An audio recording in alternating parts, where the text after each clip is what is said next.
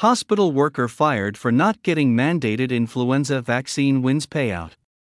A healthcare system in Atlanta, Georgia, is paying a former worker after allegedly violating federal law when it denied his request to not receive an influenza vaccine, according to newly filed court documents.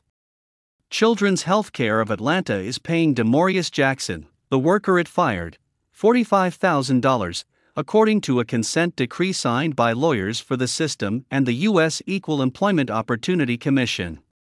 CHOA, which did not respond to a request for comment, is not admitting fault. But the system is also required under the decree to make significant changes to the way it handles exemption requests to its influenza vaccine mandate. It is the responsibility of an employer to accommodate its employees' sincerely held religious beliefs, Marcus Keegan, the regional attorney for the EEOC's Atlanta office, said in a statement. Unless doing so would pose an undue hardship, an employer may not deny requested religious accommodations, let alone revoke those previously granted without issue.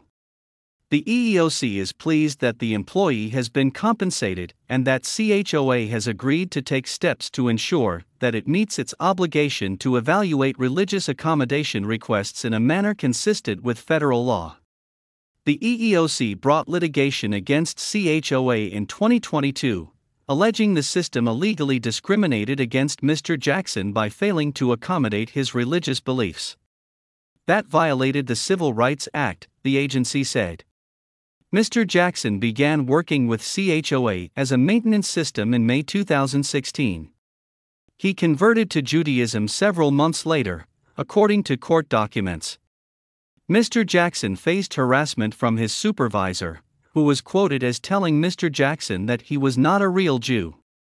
The supervisor even ordered pork for employee appreciation lunches over Mr. Jackson's objections, Mr. Jackson asked for religious exemption from the influenza vaccination policy in 2017 and 2018 and was granted exemptions in both years. His request for another exemption in 2019 was denied. An appeal was rejected. CHOA fired Mr. Jackson over his not receiving an influenza vaccine on December 6, 2019. Providing an exemption to Mr. Jackson would not have been an undue burden on CHOA, and the system illegally deprived Mr. Jackson of employment over his religion, according to the EEOC. Title VII of the Civil Rights Act of 1964 bars religious discrimination and requires businesses to accommodate a worker's religious practice unless doing so would cause undue hardship. CHOA initially denied that it violated federal law even though it said that it granted Mr. Jackson exemptions in two years, but not in 2019.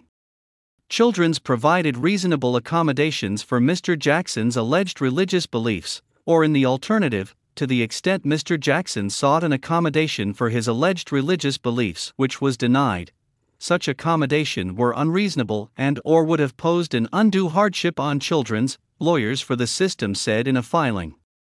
The bid to fight the litigation, though, ended in December 2023, when the decree was entered.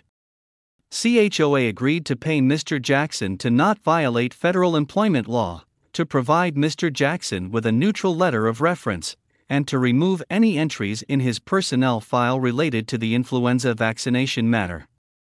The letter states in part We wish Mr. Jackson the best in his future endeavors, CHOA granted seven exemptions to its mandatory influenza vaccine program in 2019.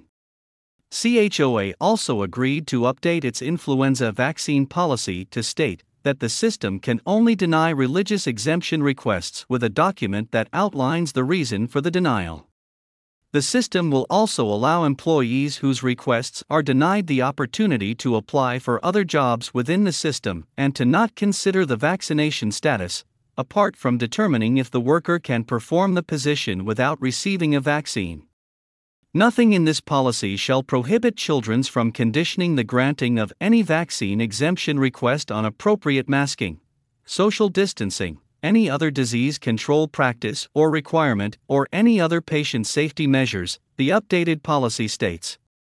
Mr. Jackson had applied for open positions, including at least one at what was described as a non clinical location, before being fired and received a call from a representative involved in hiring for one of the positions, according to court filings. But the representative hung up on Mr. Jackson after learning that he had been fired. The settlement came after the EEOC began intervening for workers fired over refusing COVID 19 vaccines, including workers at the Mayo Clinic in Minnesota. In an amicus brief to a federal appeals court in October 2023, the EEOC said the Mayo Clinic wrongly denied the workers religious accommodation from its COVID 19 vaccine mandate. The Mayo Clinic has defended its rejections of the requests.